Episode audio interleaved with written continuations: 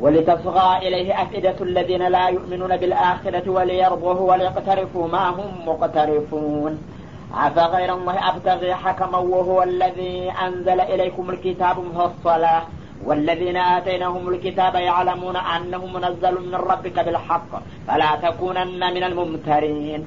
وتمت كلمة ربك صدقا وعدلا لا مبدل لكلماته وهو السميع العليم. ወሊተስጋ ኢለይህ አፊተቱ ለዚነ ላ ዩእሚኑነ ቢልአኺራ እና ይሄንን ቅብና ብልጭልጭ የሆነ የማታለያ ቃል የሚያቀርቡት እነዚህ ሸያጢን ልኢንስ ወልጅን የተባሉት ለምንድን ነው ብትል በአኸራ ከሞቱ በኋላ መነሳትና መመንዳትን የማያምኑ የሆኑ ግብዞችና ተላላዎች እነሱን ለማዳመጥ ጆሮ የሚያውሷቸው መሆንን ስለሚያውቁ ነው። እነዛን ተላላዎችን ለማጥመር ነው ማለት ነው። ብዙ ጊዜ እንግዲህ የማሰብ ችሎታ ያለው ሰው ማታለያ ቃላቶችን እንኳ አንቆጥቁጦ ቢያቀርቡለት አይዋጥለትም። ጠለቅ ብሎ ተመራምሮ ነው የሚቀበለው። ግን አንዳንድ ግብዞችና ተላላዎች እንዲሁ ሰው ያቀረበላቸውን ነገር በተለይ ከሞት በኋላ መነሳትና መመንዳት አለብኝ የማይል ሰው የተወራው ነገር ሁሉ እውነት ይመስለውና ይሳባል በዛ መግለጫ ማለት ነው። ይማረካል። እንደዛ እንደሚሆኑላቸው ስለሚያውቁ ነው ወለየርበውሁ ታዳመጡና ወደዛ ከተዘነበሉ በኋላ ደግሞ በመጨረሻ ሀቅ ነው ብለው የሚወዱትና የሚደግፉት መሆኑንም ስለሚያውቁ ነው ማለት ነው። ወሊየቅተሪፉ ማሁም ሙቅተሪፉን እና ከዚህ ጋር በማያያዝ እነሱ ሊቀጥፉትና ሊዋሹት የሚፈልጉትን ነገር ሁሉ ለመቅጠፍ እንዲችሉ ነው የዚህ አይነት ዘዴና ስልት የሚጠቀሙት ማለት ነው። እና እንግዲህ ከዚህ አባባል የምንረዳው ነገር ምንድን ነው ዱዓተል ሐቅ ብቻ አይደሉም። ሰዎችን በረቀቀ ዘዴ የሚሰብኩና የሚያሳምኑት ማለት ነው። የባጢል ወገኖችም በዛው በባጢሉ ተተካሉና ከሰለጠኑ በኋላ ውሸቱን ከውስጥ መርዝ የሆነውን ነገር ከላይ በጣም የሚያስደስትና ማራኪ የሆነ ነገር ያደርጉና በጥሩ ቃላቶች እየከሸኑ ሰዎችን በተለያዩ ስልቶች ወደ እነሱ ባጢል እንዲዘነበሉና እንዲያዳምጡ ብሎም እንዲወዱትና እንዲያምኑበት ያደርጋሉ ማለት ነው። የሀቅ አስተማሪዎች ደግሞ ከዚህ የበለጠ ችሎታ እንዲኖራቸው ያስፈልጋል። የነሱ እንጂ እንዲሁ ዝም ብለው በአላህ ይጥቃኝና በመልሞስሞስ የሚዘለቅ ነገር እንዳልሆነ ነው የሚያሳየው ማለት ነው። የባጢል ወገኖች ሰዎችም ሆነ ጅኖች እንግዲህ ሽንጣቸውን ገትረው ውሸት የሆነውን ከውስጥ እንግዲህ እርኩስ ቁሻሻ የሆነውን ነገር ከላይ እንደገና የሚያብለጨልጭና የሚማርቅ ቅባት ቀብተው ሰዎችን ለማሳመን የሚችሉ ከሆነ እነሱ ደግሞ ትክክለኛውን እንቆና ወርቁን ከዛ በበለጠ አስተዋውቀው ያ ከላይ ነው እንጂ ጥሩ የመሰለ ውስጡ ብላሽ ነው። የገማ እንቁላል ማለት ነው። የእኔ ግን ከላይም ከውስጥም ምንም እንከን የሌለው ትክክለኛ ነው ብሎ ለማሳወቅና ሰዎችን ወደ ተሻለው ለመምጣት በጣም የላቀ ችሎታ ይጠበቅባቸዋል ማለት ነው እና ይህንን በሚልበት ጊዜ እንግዲህ አላህ ስብሓናሁ ወተላ ባለፉት ነቢያቶች ሁሉ ጠንካራ ተቃዋሚዎች አጋጥመዋቸው እንደነበረ ነው የሚያሳየን። ሱነቱላህ ነው። የሰው ልጆች እንግዲህ ላመኑበት ነገር ውሸትም ሆነ እውነት ያለ የሌላ ሀይላቸውን አስተባብረውና ተጠናክረው የሚታገሉ መሆናቸውን ነው። ታዲያ የሰውም ሆነ የጅን ሸይጣኖች ራሳቸው የሚያደርጉት ጥረት ብቻ ሳይሆን እስበርሳቸው በሚያደርጉት መደጋገፍና መተባበር እንደሚሰሩ ነው ደግሞ ማለት ነው። በባጢል በኩል የተሰለፉት ሀይሎች ሰዎቹም ጅኖችም እየተገናኙ ዘዴና ስልት ልምድ ይለዋወጣሉ። ማለትም አንዱ ሰይጣን አንድን ሰው እንዴት አድርጎ እንዳጠመመውና እንዳሳሳተው ለሌላኛው ይነግረዋል። እኔ ገሌ የተባለን ሰው ላሸንፈውና ላንበረክከው የቻልኩት በዚህ በዚህ ዘዴ ነው። አንተም በዚህ ብትጠቀም በቀላሉ ልታሸንፈው ትችል ይሆናል ይለዋል። ሌላው ደግሞ ይመጣና እኔ ደግሞ በበኩሌ እንዲህ አይነት አደገኛ የዲን ሰው የተባለውን ሰውዬ በቀላሉ ገደል ላገባው የቻልኩት ይህን ይህን አድርጌ በዚህ መልክ ነው። አንተም በዚህ ብትጠቀም እያሉ የሰውና የጅን ሸይጣኖች ያላቸውን የስራ ልምድ በመለዋወጥና እስበርሳቸው በመመካከር እንደሚሰራሩ ነው እንደሚሰሩ ነው ማለት ነው። ታዲያ ይሄ እንግዲህ በባጢል ላይ ሁላቸውን ልምዳቸውን እያጠናቀሩና እያቀናጁ የሚሰሩ ከሆነ የሀቅ ጓዶችም ደግሞ ከዚህ በበለጠና በተሻለ መልክ ልምድ እየተለዋወጡና እየተመካከሩ እየተረባረቡ የአላህን መልእክት ማራመድ ይጠበቅባቸዋል ነው የሚለው። አፈገይረ ላህ አብተጊ ሐከማ ለመሆኑ ከአላህ ሌላ ዳኛ እሻለሁኝን በላቸው ይላል። ይህን ያለበት ምክንያቱ ደግሞ በጊዜው የነበሩት ጣዖታውያን ወይም ከሀዲዎች አንተ የአላህ ነቢይ ለመሆንህ እስቲ ሌላ ገለልተኛ ወገን ግምገማ ያድርግና ውሳኔ ይስጥ። በዚህ እንስማማ ይሏቸው ነበር። እና ሙሽሪኩል አረብ እንግዲህ የሁዶችንና ክርስቲያኖችን በጊዜው ሃይማኖታዊ ብለው እነሱን በአክብሮት ያዋቸው ስለነበረ እውነት አንተ እንደምትለው አላህ ልኮህና መርጦህ ከሆነ የዚህ የሃይማኖት ባለሙያዎች አሉና ቀሳውስቶችን በአባሳቶችን እንጥራቸውና የይሁዳና የክርስትና ሃይማኖት መሪዎችን እነሱ በሰጡት ውሳኔ እንስማማ። እነሱ ልክ ነህ ብለው ተመሰከሩልህና ተደገፉህ እኛም ልንቀበልህ። እነርሱ ልክ አይደለህም ብለው ተነቀፉ ደግሞ አንተም ይህን ስራህን ልታቆም እንስማማና በማካከላችን ዳኝነት ለነዛ ለሶስተኛ አካሎች አሳልፈን እንስጥ በማለት ጠይቋቸው ነበረ ይህ ጊዜ ይህ እንግዲህ አሳረኛ በጣም አደገኛ የሆነ ጥያቄ ስለሆነ ነቢዩ እንዳይሳሳቱበት አላህ ይህንን ማስጠንቀቂያ አንቀጽ አወረደላቸው ማለት ነው። ከአላህ የበለጠ መስካሪና ፈራጅ ማን አለና ሌላ ሶስተኛ አካል አምጥተን እናስፈርድ እያሉ ይጠይቁሃል። እኔ ካሊቀ ሰማዋት ወልአርድ የሆንኩ ጌታህ መርጫ አለሁ ልክ ያለሁኝ እያልኩኝ በየአንቀጹ እየመሰከርኩልህና እያረጋገጥኩልህ ከአላህ የተሻለ ፈራጅ ማን ተገኘና ነው ደግሞ እነገሌን ጠርተን እናስፈርድ እያሉ የሚጠይቁት ይላል። ወሆ ለዚ አንዘለ ኢለይኩም ልኪታበ ሙፈሶላ።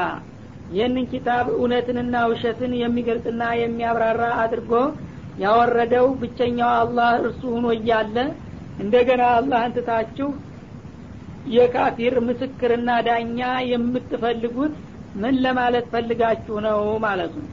ወለዚነ አተይናሁም ልኪታበ ያዕለሙነ አነሁ ሙነዘሉ ምን ረቢከ ቢልሐቅ። ለነገሩ ቀደም ሲል እነዚያ ኪታብ የሰጠናቸው ቅዱሳን መጽሐፍ ያወረንላቸው ባለ ተውራቶችም ሆነ ባለ እንጅሎቹ ይህ ቁርአን ከአንተ ጌታ በትክክል የተወረደ መሆኑን ጠንቅቀው ያውቃሉ። የመመስከር ያለመመስከሩ ጉዳይ ነው እንጂ የሚያጠያይቀው ከማወቁ በኩል ሁሉም የይሁዶችና የክርስትና ሃይማኖት መሪዎቹ ተውራትንና እንጅልን እስካነበቡ ድረስ አንተ ጌታ ወህ ያወረደልህና ነቢይ ያደረገ መሆኑን ሁላቸውም ያውቃሉ። ግን ባለባቸው የምቀኝነት በሽታ እነሱ ስልጣኑን ለሌላ አሳልፎ ላለመስጠት እኛንን የሃይማኖት መሪ ብለው ያምናሉና ውሸታቸውን ለጥቅምና ለስማቸው ሲሉ አናቅም ብለው ሊሸፍጡ ይችሉ እንደው እንጂ ከማወቁ አኳያ በሚገባ ነው የሚያውቁት ነው የሚለው። ፈላ ተኩነነ ሚነል ሙምተሪን እና አንተ እነዚህ ሰዎች መሰከሩም አልመሰከሩ ከአላህ የተመረጥክና የተላክ ወህይ የተወረደልህ ለመሆኑ ማንም ተከራካሪ ቢከራከርህ ከሚጠራጠሩት መሆን የለብህም። ከእኔ ከጌታ የበለጠ ነጋሪና አስተማሪ የለምና እኔ ነቢይ ነኝ ብዬ ከመሰከርኩና ካረጋገጥኩ በኋላ እነሱ የተለያዩ የመከራከሪያ ነጥቦችን አንስተው እንኳን ቢከራከሩህ አትጠራጠርላቸው በእርግጠኝነት ቀጥል የኔ ነቢይ ነህ ይላቸዋል ማለት ነው። እና እንግዲህ ውሸት ሲደጋገም እውነት ይመስላል እንደሚሉት በተለይ ብዙ ሰው ውሸትን ደጋግሞ ያዜመው እንደሆነ አንድ ብቸኛ እውነተኛ የሆነ ሰው እኔ ተሳስቼ የሆን እንደ ብሎ ራሱን እንዲጠረጥር ያደርገዋል በዛ ጊዜ የነበሩት ካፊሮች እንግዲህ ሁላቸውም ውሸታም ነህ ውሸታም ነህ እያሉ እነሱ በየጊዜው ነቢዩን አለ ሰላቱ ወሰላም ያዋክቡ ስለነበረ እሳቸውም ሰው ናቸውና ምንም አላህ የመረጣቸውና የላካቸው መሆኑን እንኳ ቢያውቁም ምንድን ነው ጥፋቴ የሁሉ ሰው እንዴት በባጢል ይስማማል? እያሉ ይረበሹ ነበረ። አንተ እነሱ በውሸት ስለ ጮውና ስለ ተረባረቡ ውሸት ነውን ያመጣሁት ነገር ብለህ ልትጠራጠር ታስባለህ እንዴ የፈለገውን ያህል አለም በአንድ ድምፅ እንኳ ቢያስተጋባ እኔ አንተን የላኩህ ለመሆን መጠራጠር የለብህም ከተጠራጣሪዎች እንዳትሆን። በዳኝነቱም በኩል ደግሞ የሰው ዳኛ መጥቶ አንተ እውነተኛ ነህ ውሸተኛ ነህ ብሎ ሊመሰክርም ሆነ ሊወስን አይችልም። ከአላህ የበለጠ ፈራጅና ወሳኝ ላሳር ነውና እኔ ፈርጃለሁኝ ወስኛለሁኝ። ሌሎቹ መሰከሩም አልመሰከሩም ምንም ውጤትና ትርጉም የለውም። ተዋቸው አለ ማለት ነው ወተመት ከሊመቱ ረቢከ ሲድቀን ወአድላ የጌታ ውሳኔ ቃላቶች በእውነተኝነትም ሆነ በፍትህ ሚዛን የተሟሉ ናቸው ይላል። እንግዲህ አላህ ስብሓነሁ ወተላ አንድን ነገር ከተናገረ ይዋሻል የሚባል ነገር የለም። ከአላህ ቃላት ውስጥ ውሸት ነገር አይመጣምና በእውነተኝነቱ አስተማማኝና የተሟላ ነው የአላህ ቃል ማለት ነው። እንደገና ደግሞ ውሳኔ ከሰጠ አንድ ፍርድ ካሳለፈ ያ ፍርዱ ይዛባልና ያጋድላል የሚባል ነገር አይኖርም። የአላህ ፍርድ ሁልጊዜ ሚዛናዊ ሆኖ ነው የሚቀጥለው።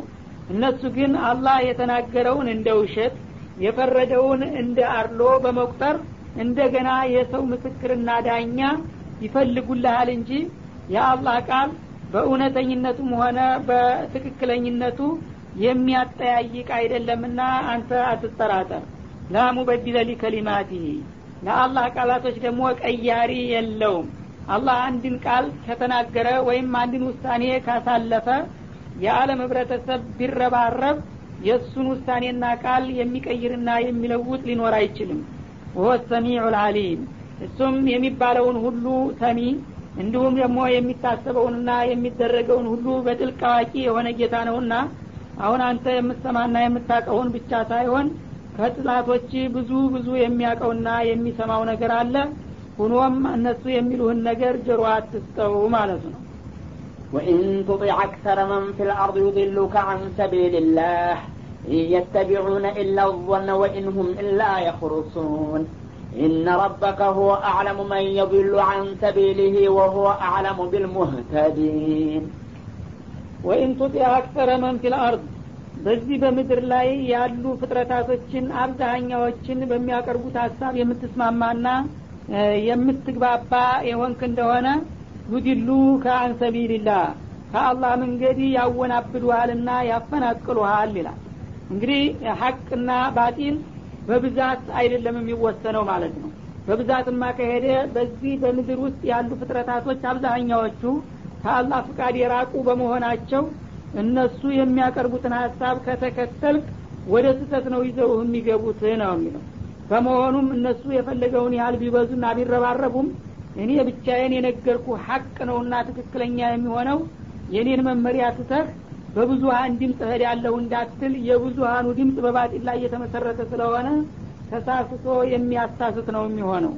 እየተቢዑነ ኢለዞን እና እነዚህ ሰዎች አንተን ያሳስታል ያልኩ ለምንድን ነው መሰለኝንና ግምትን እንጂ ተጨባጭ የሆነ ማስረጃን አይከተሉምና ነው።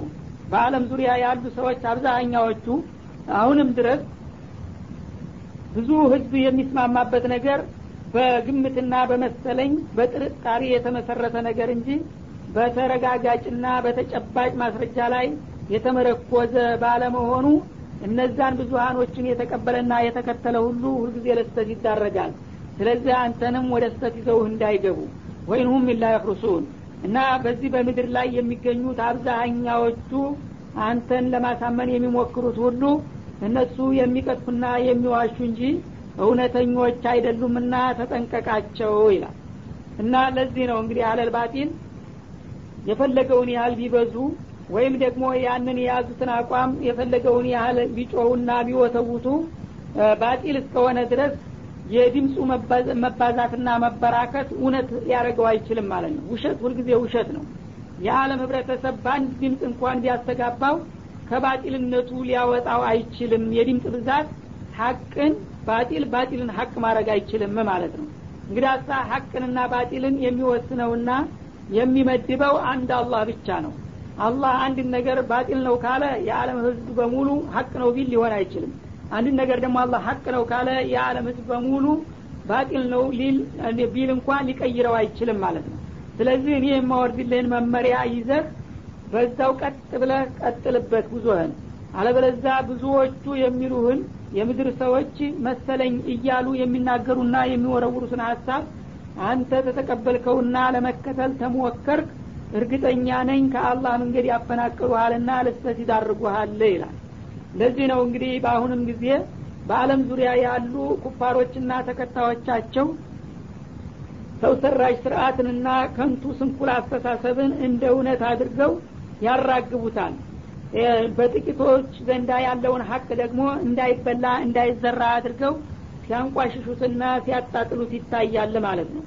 ግን አለል ሀቅ ሀቅ እስከተከተሉ ድረስ ምንም ጥቂቶች ቢሆኑና የሙብጢሎቹ ድምፅ እንኳ ቢጫናቸው በዛው በሀቁ አምነውበት ሲዋደቁ የሚታዩት ማለት ነው።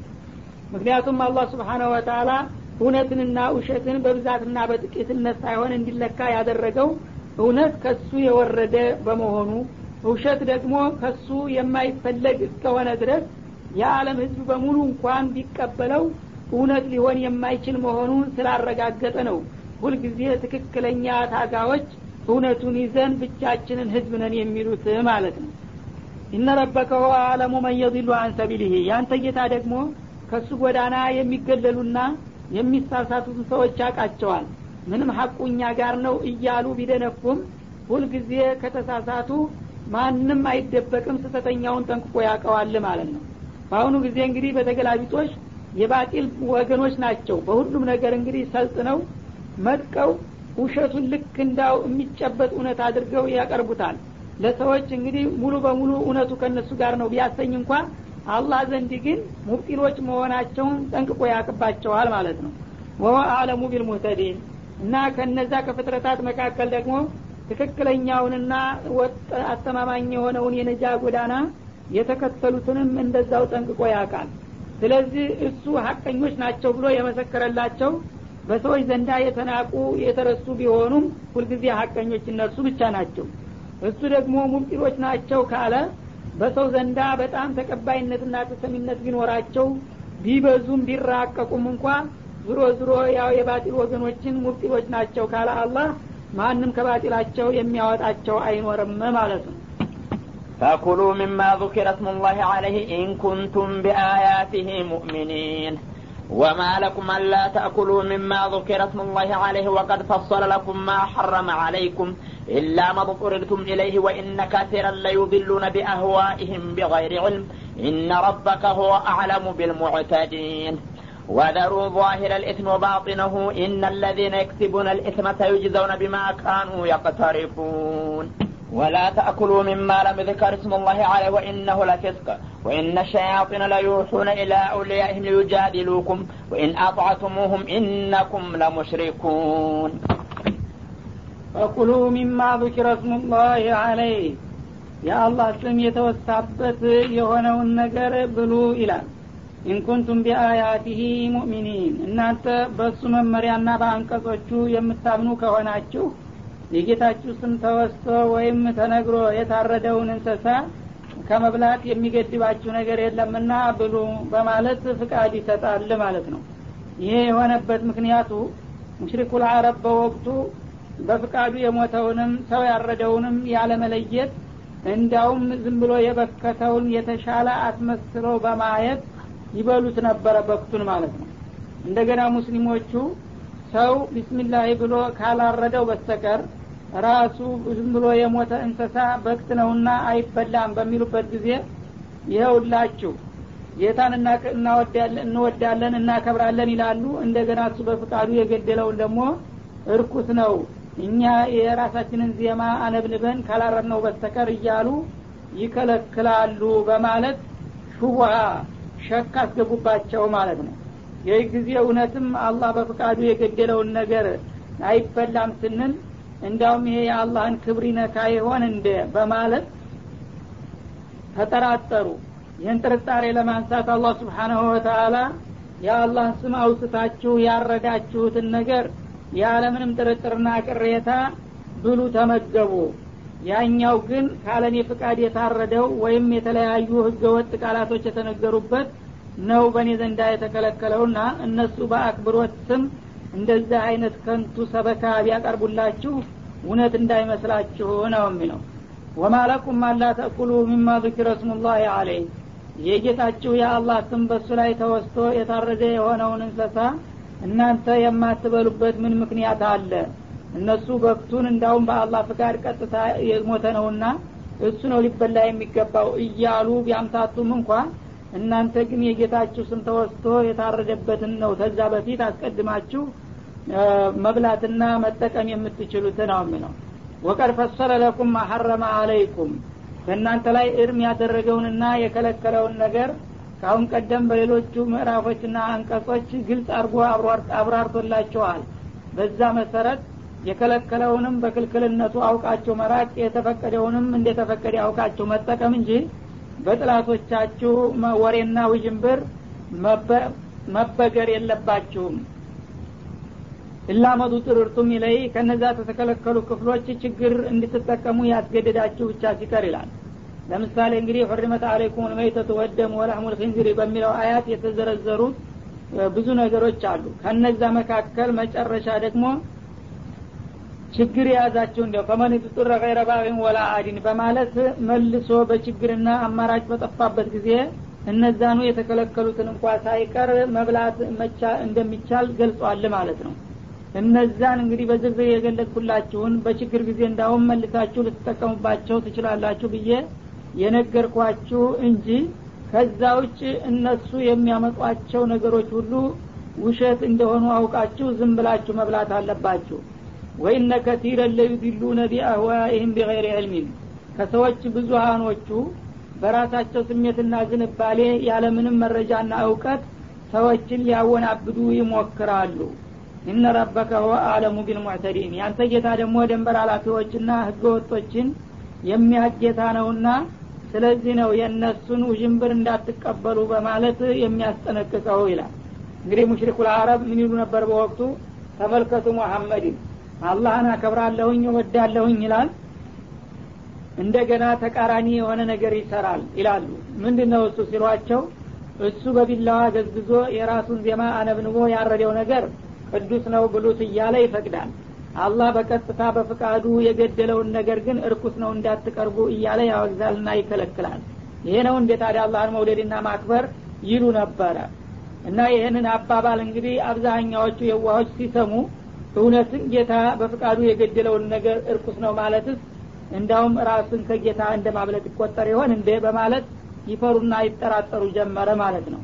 ስለዚህ ወኢነ ከሲረን ለዩድሉ ነቢ አዋይህም ይሄ አባባል በዛሂሩ ሲታይ እንኳ እውነት ቢመስል ለየዋሆቹ አብዛኛዎቹ ሰዎች በግል ስሜትና ፍላጎታቸው ቢገይር ዕልሚን ያለምንም ተጨባጭ መረጃና እውቀት ነው ሰዎችን ሊያወናብዱ የሚሞክሩት። ይህንን በሚሉበት ጊዜ ያላወቀ ሰው እውነትም እነሱ አላህን ያከበሩና ነቢዩና ሙእሚኖቹ ደግሞ ራሳቸው ያረዱት ይበላል በፍቃዱ የሞተው ይጣላል ሲሉ አላህን ክብሩን እንደተጋፉ ተቆጥሮ ይታያቸዋል ማለት ነው። እና ብዙዎቹ እንደዚህ አይነት ማወናበጃና ማጥላሊያ ቃላቶችን ሲደረድሩ እውነት ከእነሱ ጋር ያደረ ይመስልላቸዋል ማለት ነው። ይሁን እንጂ አላህ ህገወጦችንና ድንበር ተላላፊዎችን ስለሚያቅ እሱ ይህን አይነት ብሉ ይህን አይነት አትብሉ ካለ ከዛ ውጭ ሌላ ምንም ነገር አማራጭ ሊኖር የማይገባ መሆኑን እወቁ ነው የሚለው። ወደሩ ዛሂረ ልኢስሚ ወባጢነው ከወንጀል ደግሞ ግልጽና ምስጥር የሆነውን ሁለቱንም ተውት አንድ ነገር አላህ ከጠላውና ተከለከለው ያ ነገር በገሃድ በግልጽም መሰራት የለበትም በድብቅ በምስጥርም መደረግ አይገባም ማለት ነው። ሙሽሪኩል አረብ ደግሞ አንዳንድ ወንጀሎችን በተለምዶ በባህላቸው ያወግዙና ይኮንኑ ነበረ። ግን በይፋ መሰራታቸውን ሲያወግዙ እንደገና በምስጥር መስራት እንደተፈቀደ ያደርጉ ነበርና የዚህ አይነት አሰራር ደግሞ በእኔ ዘንዳ ተቀባይነት የለውም። ወንጀል ከሆነ በምስጥርም ሆነ በገሃድ መተው አለበት ይላል። ለምሳሌ ዝሙትን ያወግዙት ነበረ። አያዝኒል ሑር ወልሑራ ጨዋ ሰው ሴትም ሆነ ወንድ ዝሙት ይሰራል እንዴ እያሉና ቡጀል በወቅታቸው ይህንን ብልግና መሆኑን ያውቁ ነበረ። ዳሩ ግን ይህን አይነት እንግዲህ ውግዘት የሚያስከትሉት በይፋ ሽርሙጥና የተሰማራውን ሰው ነው። አለበለዛ የግል ደንበኛ ወይም ጓደኛ ይዞ በምስጥር በድብቅ የሚያደርግ ከሆነ ያው ቅምጥ እንደሚባለው ማለት ነው። የዛን አይነት አይከለክሉም እንደ ወንጀል የማይቆጥሩትም ነበረና ወንጀል ከሆነ በድብቅም ሆነ በይፋ በእኔ ዘንዳ ክልክል ነው ምክንያቱም በእናንተ ዘንድ ነው ይፋና ምስጥር የሚባለው እንጂ እኔ ዘንድ የሚደበቅ ስለሌለ ማለት ነው። እነለዚነ የክሲቡነ ልኢስማ እነዚያ ወንጀልን የሚሰሩ የሆኑ ሰዎች ሰይዘውነ ቢማ ካኑ የቅተሪፉን በዛ በሚቀጥፉት ነገር ተገቢ ምንዳቸውን ሳይመነዱ አይቀሩም። ማለትም ወንጀል የሆነውን ነገር በምስጥርም ሆነ በይፋ ከሰሩት በአላህ ላይ እንደቀጠፉ ይቆጠራል።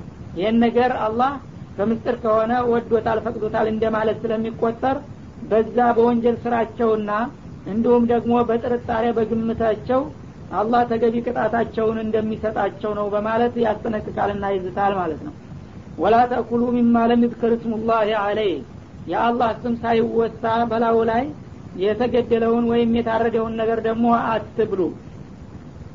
የቤት እንስሳም ሆነ የዱር አውሬ ቢስሚላህ ሳይባል ከተገደለ ወይም ከታረደ መብላት የለባችሁም ወኢነሁ ለፊስቅ የአላህ ስም ያልተወሳበትን መመገብ ይህ ከአላህ ፍቃድ መውጣትና ማፈንገጥ ነው። ወኢነ ሸያጢን ለዩሑነ ኢላ አውሊያኢህም ሊዩጃዲሉኩም። እነዚህ ሰይጣኖች ደግሞ ወደ ወዳጆቻቸው ወይም ወደ ደንበኞቻቸው የመስበኪያ ቃላቶችን ያሰራጫሉ እናንተን ሙእሚኖችን እንዲከራከሯችሁ ማለት ነው። እና እንግዲህ እናንተ ያረዳችሁትን እንደ ቅዱስ አላህ የገደለውን እንደ ርኩስ ትቆጥራላችሁ እያሉ የሚከራከሯችሁ ይህንን አይነት አባባል የመከራከሪያ ነጥብና ዘዴ ከሰይጣን አለቆቻቸው ተቀብለው እንጂ ከራሳቸው ጭንቅላት አፍልቀው አይደለም። ሙሽሪኮቹ ምንም የሚያውቁት ነገር የለም። እንዲህ ማገናዘብ አይችሉም። ግን እነዛ አፈጮሌ የሆኑት ኩፋሮችና እንዲሁም ሸያጢኖች በመተባበር አንዱ ለሌላው መመሪያን እየሰጠና እያሰራጨ ነው። እንዲህ አይነት ሸክ እንዲገባባችሁ ለማድረግ የሚሞክሩት ማለት ነው ወይን አጧዕቱሙሁም እና ይህንን አደገኛና መርዘኛ የሆነውን አነጋገራቸውን ሰምታችሁ ብትቀበሏቸው ኢነኩም ለሙሽሪኩን። እናንተም ከነሱ ያልተሻላችሁና ያልተለያችሁ ጣዖታውያን ወይም አጋሪዎች መሆናችሁ ነው በላቸው። ምክንያቱም አንድን ነገር የመከልከልና የመፍቀድ ስልጣን የአላህ ነው። መመለክ የእሱ ብቻ እንደሆነ ሁሉ ሐራምንና ሐላምን የመደንገግም ስልጣኑ የእሱ ስለሆነ አላህ የከለከለውን ተፈቅዷል። የፈቀደውን ተከልክሏል የሚል ካለ የአላህ አጋር እንደሆነ ይቆጠራልና ይህንን አሰራር የምትደግፉና የምትቀበሉ ከሆናችሁ እናንተም በሌላ መልኩ ጣዖታውያን ናችሁ በማለት ያስጠነቅቃል أو من كان ميتا فأحييناه وجعلنا له نورا يمشي به في الناس كمن مثله في الظلمات ليس بخارج منها كذلك زين للكافرين ما كانوا يعملون وكذلك جعلنا في كل قرية أكابر مجرميها ليمكروا فيها وما يمكرون إلا بأنفسهم وما يشعرون. وإذا جاءتهم آية قالوا لن نؤمن حتى نؤتى مثل ما أوتي رسل الله. الله أعلم حيث يجعل رسالته سيصيب الذين أجرموا صغار عند الله وعذاب شديد بما كانوا يمكرون. أو من كان ميتا فأحييناه. ያ ሙት ሁኖ ከቆየ በኋላና እንደገና ህይወት የዘራንበትና ያዳነው የሆነው ሰውዬ ወጃአልና ለሁ ኑረን የምሺ ቢህ ፊናስ በሰዎች መካከል እያበራና እያንጸባረቀ የሚሄድበት ብርሃን ያስጨበጥ ነው ወይም ያደረግንለት የሆነው ከመመተሉ ፊ ظሉማቲ በድርብ ጨለማ ውስጥ ተዘፍቆ እንደቀረው ሰውዬ ነው ምሳሌውን በማለት ይጠይቃል። ለይሰ ቢኻሪጅ ሚንሃ ከገባበት ጨለማ ምንም መውጫና መፈናፈኛ አጥቶ በዛው ተደናብሮና ታውሮ እንደቀረው ሰውዬ ይመስላችኋልን? አይመስልም ልዩነት አለ ማለቱ ነው። እና ይሄ አያት የመጣው በነቢያችን አጎት በሐምዛ ብኑ አብዱልሙጠሊብ ና በአቡ ጀህል ምክንያት ነው ይባላል። እንግዲህ እነዚህ ሁለት ግለሰቦች በአንድ ወቅት የነቢዩ ተቃዋሚዎች ኩፋሮችና ሙሽሪኮች ነበሩ። ግን አላህ ስብሓነሁ ወተላ መልካም ፍቃዱ ሆነና ሐምዛ ብኑ አብዱልሙጠሊብ ከጊዜ በኋላ ወደ ኑር ተመለሰ። ያኛው በጨለማው ቀረ ለማለት ነው የተፈለገው። እሱም ምንድን ነው ከለታት አንድ ቀን ሐምዛ አዳኝ ነበሩ ይባላል። እና ወደ በረሃ እየሄዱ አውሬ እያደኑ መምጣት ይወዱ ነበረ።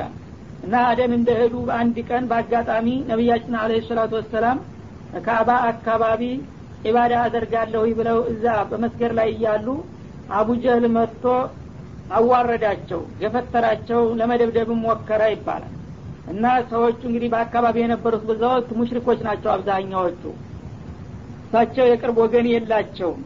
ይህ ጊዜ ያ ሁኔታውን ያየ ሰው አጎታቸው ከአደን ሲመለስ ገና ቤቱ ሳይገባ በጣም በሽቆ ስለነበረ ዛሬ የሆነውን ነገር ሰማ ይለዋል ሀምዛን ተቀብሎ ማለት ነው። ምንድን ነው እሱ ሲል የወንድምህን ልጅ አቡጀል በጣም በሰው ፊት አዋረደው። እንዳውም ገፈተረው ለመማታትም ሞከረ ይለዋል። ይህ ጊዜ መወለድ መጥፎ ነውና ወደ አሁኑ ደሙ ይፈላል እሱም የዛ ጊዜ ካፊር ነው ገና አልሰለመም። ቢሆንም እንዴት የወንድሜ ልጅ ወገን የለውም ተብሎ እንደዚህ ያዋርደዋል በማለት ወደ አሁኑ እሳት ለብሶ እሳት ጎርሶ ቤቱ ሳይገባ ቀስቱንና ጦሩን እንደያዘ ቀጥታ አቡጀህል ወዳለበት አመራ ማለት ነው።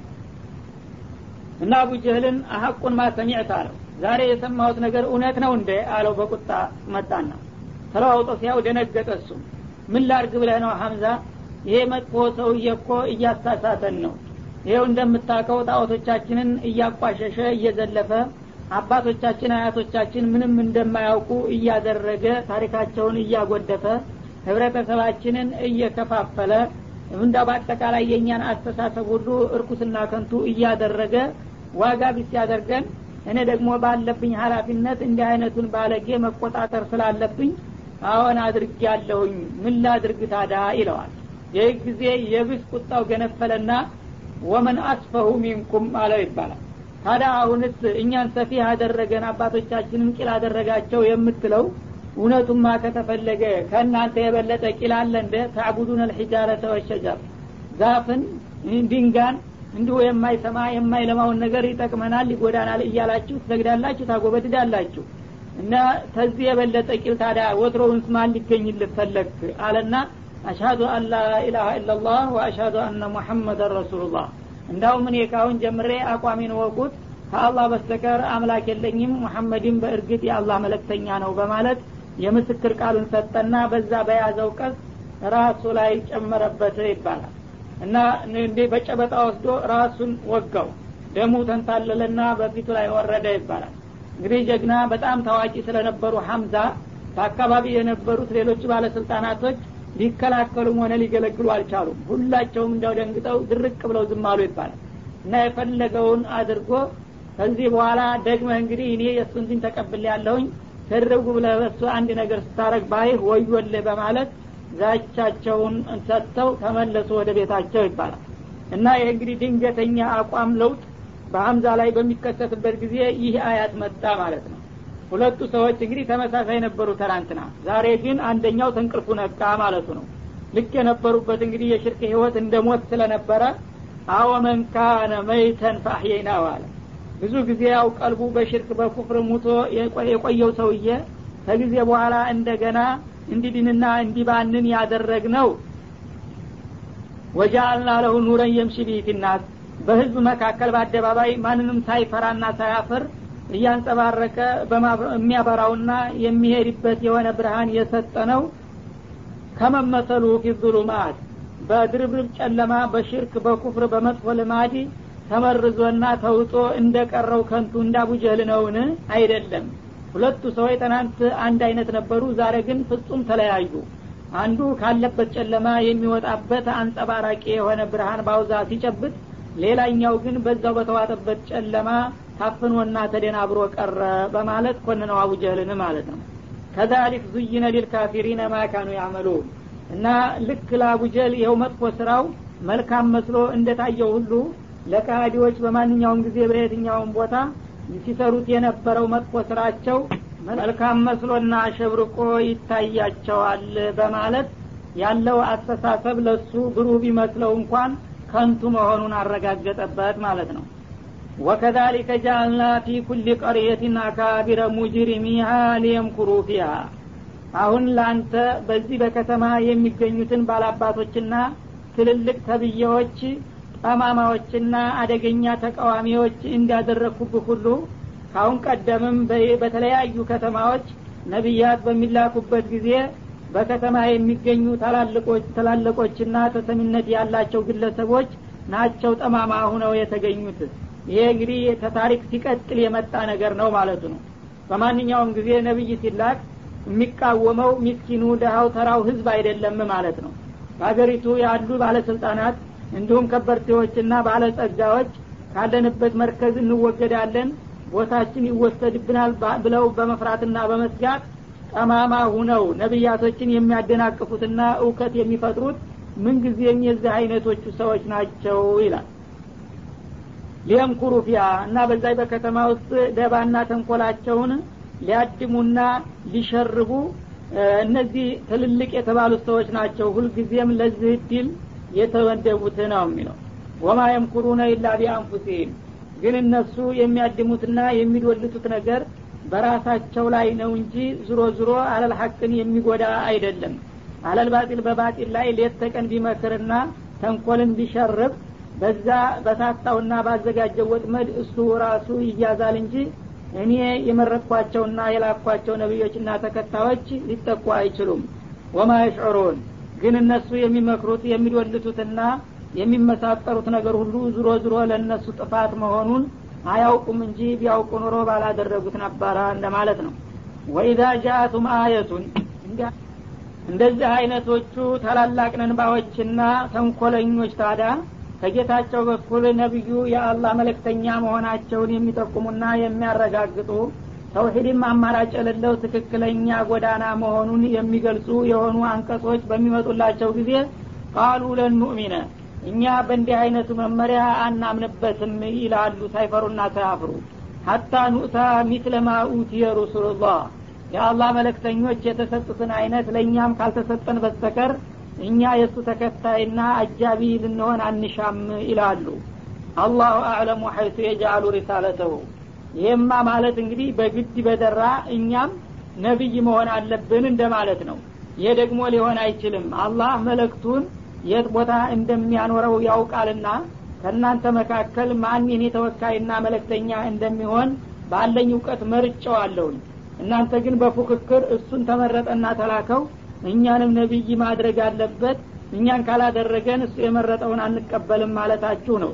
እናንተ ደግሞ ለሪሳላ የምትበቁና የምትበጁ እንዳልሆነ ስለማውቅ ይበጃልና ይበቃል ላለው ሰው አድርገዋለሁ እድሉንና ብታምኑ እመኑ አለበለዛ ለዚህኛው አናምንለትም ስላላችሁ እናንተ እንዲታምኑ በሚባል ንቡዋ ምሰጣችሁ አይደለሁም ይላል። እና እንግዲህ ልክ እንደ ነቢዩ አያት እንዲወርድላቸው ሙዕጂዛ እንዲሰጣቸው ጠይቀው ነበረና አቡጀህል ማለት ነው።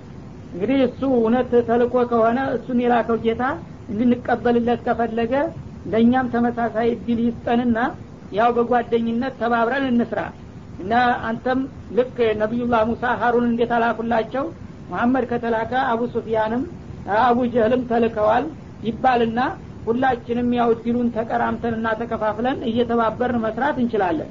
አለበለዛ ስልጣኑን እሱ ጠቅሎ ይዞ ነቢይ እየተባለ እኛ ግን የእሱ አጃቢና አጨብጫቢ መሆን አንሻም ይህን ያስደርግ እንደው ይሞክር ይህን ካላስደረገ ግን ጭራሽ አናምንም በሱ በኩል የሚመጣውን አሉ ማለት ነው። አላህ ደግሞ ይህንን የነቢይነት ደረጃና ማዕረግ የት ቦታ እንደማኖረው አውቃለሁኝ። እንዲሁ በደራ ለገሌ ተሰጠ ለእኔም ካልሰጠህ በስተቀር ብለው ስለሚያስፈራሩኝ እንግዲያውስ እባካችሁ መኑ ብዬ ለነሱ በጉቦ መልክ ሪሳላ ምሰጥ አይደለሁም። የት እንደማው እንደማኖረው አውቃለሁ እቃዬን አኑሬዋለሁኝ ብትፈልጉ መኑ ባትፈልጉ ተውት በላቸው ማለት ነው። ሰዩሲቡ ለዚነ አጅረሙ እና እነዚህ እያወቁ ጥሜትን የመረጡ የሆኑትን ሰዎች በእርግጥ ሳይደርስባቸው አይቀርም። ሶጋሩን ዕንደ ላህ ወአዛቡን ሸዲዱን ቢማ ካኑ የምኩሩን። በሀቁ ላይ የሚያድሙና የሚዶልቱ በመሆናቸው ሰበብ ከአላህ ዘንዳ በጣም አስከፊ የሆነ ውርደትና ቅጣት እንደሚደርስባቸው ነው ይላል። እንግዲህ እነሱ ሀቅ መሆኑን አውቀዋል። ግን አንቀበልምና አንከተልም ያሉት ለእነሱ ድርሻ ስላልተሰጣቸው ነው ይህ ከሆነ ደግሞ የኩራትና ትቢት ነው ማለት ነው እነህ በኩራትና በትቢት የተወጠሩትን ሰዎች ደግሞ እኔ እምቢ ካሉ አስከፊና ብርቱ የሆነ ቅጣት እንደማወርድባቸውና ቅሌትንም እንደማከናንባቸው ይጠብቁ አለ ማለት ነው فمن يرد الله أن يهديه يشرح صدره للإسلام ومن يرد أن يضله يجعل صدره ضيقا حرجا كأنما يصعد في السماء كذلك يجعل الله الرجس على الذين لا يؤمنون وهذا صراط ربك مستقيما قد فصلنا الآيات لقوم يذكرون ፈመን ዩሪድ ላሁ አን የህዲየሁ የሽረህ ሶድረሁ ሊልኢስላም አላህ ትክክለኛውን መንገድ ሊጠቁመውና ሊመራው የሻለት ሰው ደረቱን እስልምናን ለመቀበል ያሰፋለታልና ያመቻችለታል ይላል እንግዲህ አንድን ሰው አላህ ኸይር የሻለት እንደሆነ እስልምና ገና ሲደርሰው በሚገባ ያን ነገር ተመልክቶና ተረድቶ ለመቀበል ልቡን ያሰፋና ያመቻችለታል ማለት ነው። ወመን ዩሪድ አን ዩድለሁ እንደገና ደግሞ ሊያሳስተው የሻበት የጃአል ሶድረሁ በይቃ ገና ስለ እስልምና ሲወራ ደረቱን የጠበበ ያደርግበታል። ሐረጅን እና ጥቤቱም እንዲሁ መጠነኛ ሳይሆን በጣም የተጨነቀና የተጠራቀቀ ይሆንበታል ማለት ነው። ከአነማ የሰዓዱ ፊሰማ ስለ እስልምና በሚነግሩት ጊዜ ይህን ነገር መቀበሉ ቀርቶ መስማቱ እንኳን መንፈሱን ያስጨንቀዋል። ልክ ያለምንም መሳሪያ ወደ ሰማይ ውጣ የተባለ ያህል ማለት ነው። እንግዲህ ጥሜት የሚባል ወይም ክህደት የሚባል በሽታ የተጠናወተው ሰው ስለ ትክክለኛው ሃይማኖት ስለ እስልምና ሲነገረው እንደ ቀላል አይደለም ያየው መንፈሱ ይጨነቃል ይጠበባል። ልክ ያለ ክንፍና ያለ ምንም መሳሪያ መሬት ለቀህ እንዳሞራ ወደ ሰማይ ውጣ ያሉት ያህል ጨለማና መከራ ይሆንበታል ማለት ነው። ከዛሊከ የጃአሉ ላሁ ሪጅሳ አለለዚነ ላ ዩእሚኑን እና መጀመሪያውንም የማመን ፍላጎትና አዝማሚያ የሌላቸው በሆኑ ሰዎች ላይ ኩፍርንና ሽርክን በዚህ መልክ ነው በእነሱ ላይ የሚመድብባቸው ማለት ነው። ያን እንግዲህ የለመዱትን ኩፍርና ሽርክ ላለመልቀቅ የዚህን ያህል ነው የሚጨነቁት። ይህን ያህል ጭንቀት ያስከተለባቸው የእስልምና ጥሪ ምንድን ነው ያ ሪጅሱ ማለት ኩፍሩ ወይም ማጋራት የሚባለው ነገር በልቦናቸው ውስጥ ደግድጎባቸው በቁጥጥሩ ስር አውሏቸው ከዛ እንግዲህ የወጡ እንደሆነ እንደ ሞት ስለሚመስላቸው ነው ማለት ነው። ልክ እነሱም በተለያየ አጋጣሚ እንደሚሉት ይሄ የለመድነውን ከአባት ከአያቶቻችን የወረስነውን እምነት ከመተው ሞት ይሻላል ይሉ ነበረ። እና በልባቸው ውስጥ የተደቀደቀው ሽርክና ኩፍር ነው እንዲህ አይነት ጭንቀት የሚያሳድርባቸው። እስልምና መቀበል በሚወራል ጊዜ ነው የሚለው። እና ከአነማ ሰአዱ ፊሰማ የሚለው አነጋገር ቀደም ሲል እንደተተረጎመው ሰው እንግዲህ ያለምንም መሳሪያ ክንፍ የለውም አሞራ አይደለምና ወደ ሰማይ ውጣ ቢሉት ይሄ የማይሞከር ነገር ነው። በጣም ያስጨንቃል ደግሞ ዘበት ነው መውጣትም አይቻልም ማለት ነው። በዚህ መልክ ነበር ቀደም ሲል ትርጉሙ የሚታወቀው። በአሁኑ ጊዜ ደግሞ በዘመናዊ ምርምር እንደተደረሰበት የአየሩ ሁኔታ ራሱ ጭንቀት ይፈጥራል ተብሏል ማለት ነው እዚህ ምድር አካባቢ በዝቅተኛ ቦታ ያለው አየር በቂ አየር ነው። ለሰው ልጅ ተመጣጣኝ ስለሆነ በመሬት ላይ እያለ አየርን እንደ ልቡ መተንፈስ ይችላል ማለት ነው። ግን ወደ ላይ ወደ ሰማይ እየወጣ እየነጠረ እየራቀ በህድ ቁጥር የአየር እጥረት ይፈጠራል ማለት ነው። እና ወደ ላይ በቀረበ ቁጥር አየሩ እየጠፋ ስለሚሄድ ሰውየው ወደ አሁኑ የሞቱ እንስትን እየቀረበ ነው የሚሄደው። ጭንቀት ይሰማዋል። ስለዚህማ ተመራማሪዎች አየርን በዘመናዊ መሳሪያ እየያዙ ስንቅ በማድረግ የያዙትን አየር እየጠጡ ነው እንጂ በጠረፍ የሚንቀሳቀሱት በዛ አካባቢ ያለው አየር በቂ አይደለም ተብሏል ማለት ነው። ይህም እንግዲህ የቁርአን ምስጢር ነው። በዛ ጊዜ ሳይንስ አልተፈጠረም።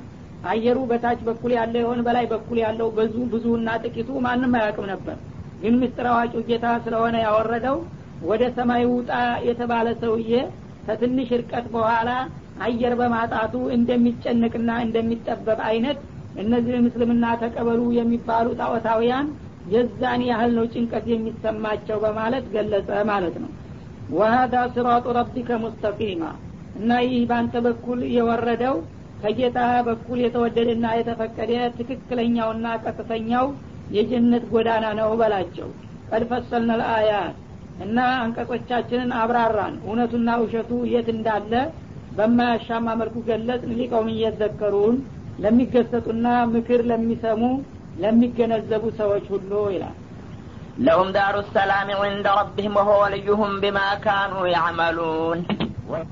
ለሁም ዳሩ ሰላም ዕንደ ረቢህም እነዚህ የኔን ምክርና መመሪያ አንቀጾች የተቀበሉ ለሆኑት ባሮች እጌታቸው ዘንዳ የሰላም ሀገር ተዘጋጅቶላቸዋል ጀነት ነው የሚለው። ወሆ ወልዩሁም አላህም የእንዲህ አይነቶቹ ተመካሪዎችና ተመሪዎች ዋቢና ወዳጅ ነው። ቢማ ካኑ ያዕመሉን በዱንያ ላይ እያሉ ሲሰሩት በነበረው ስራቸው ሰበብ ለእንዲህ አይነት እድል አብቅቷቸው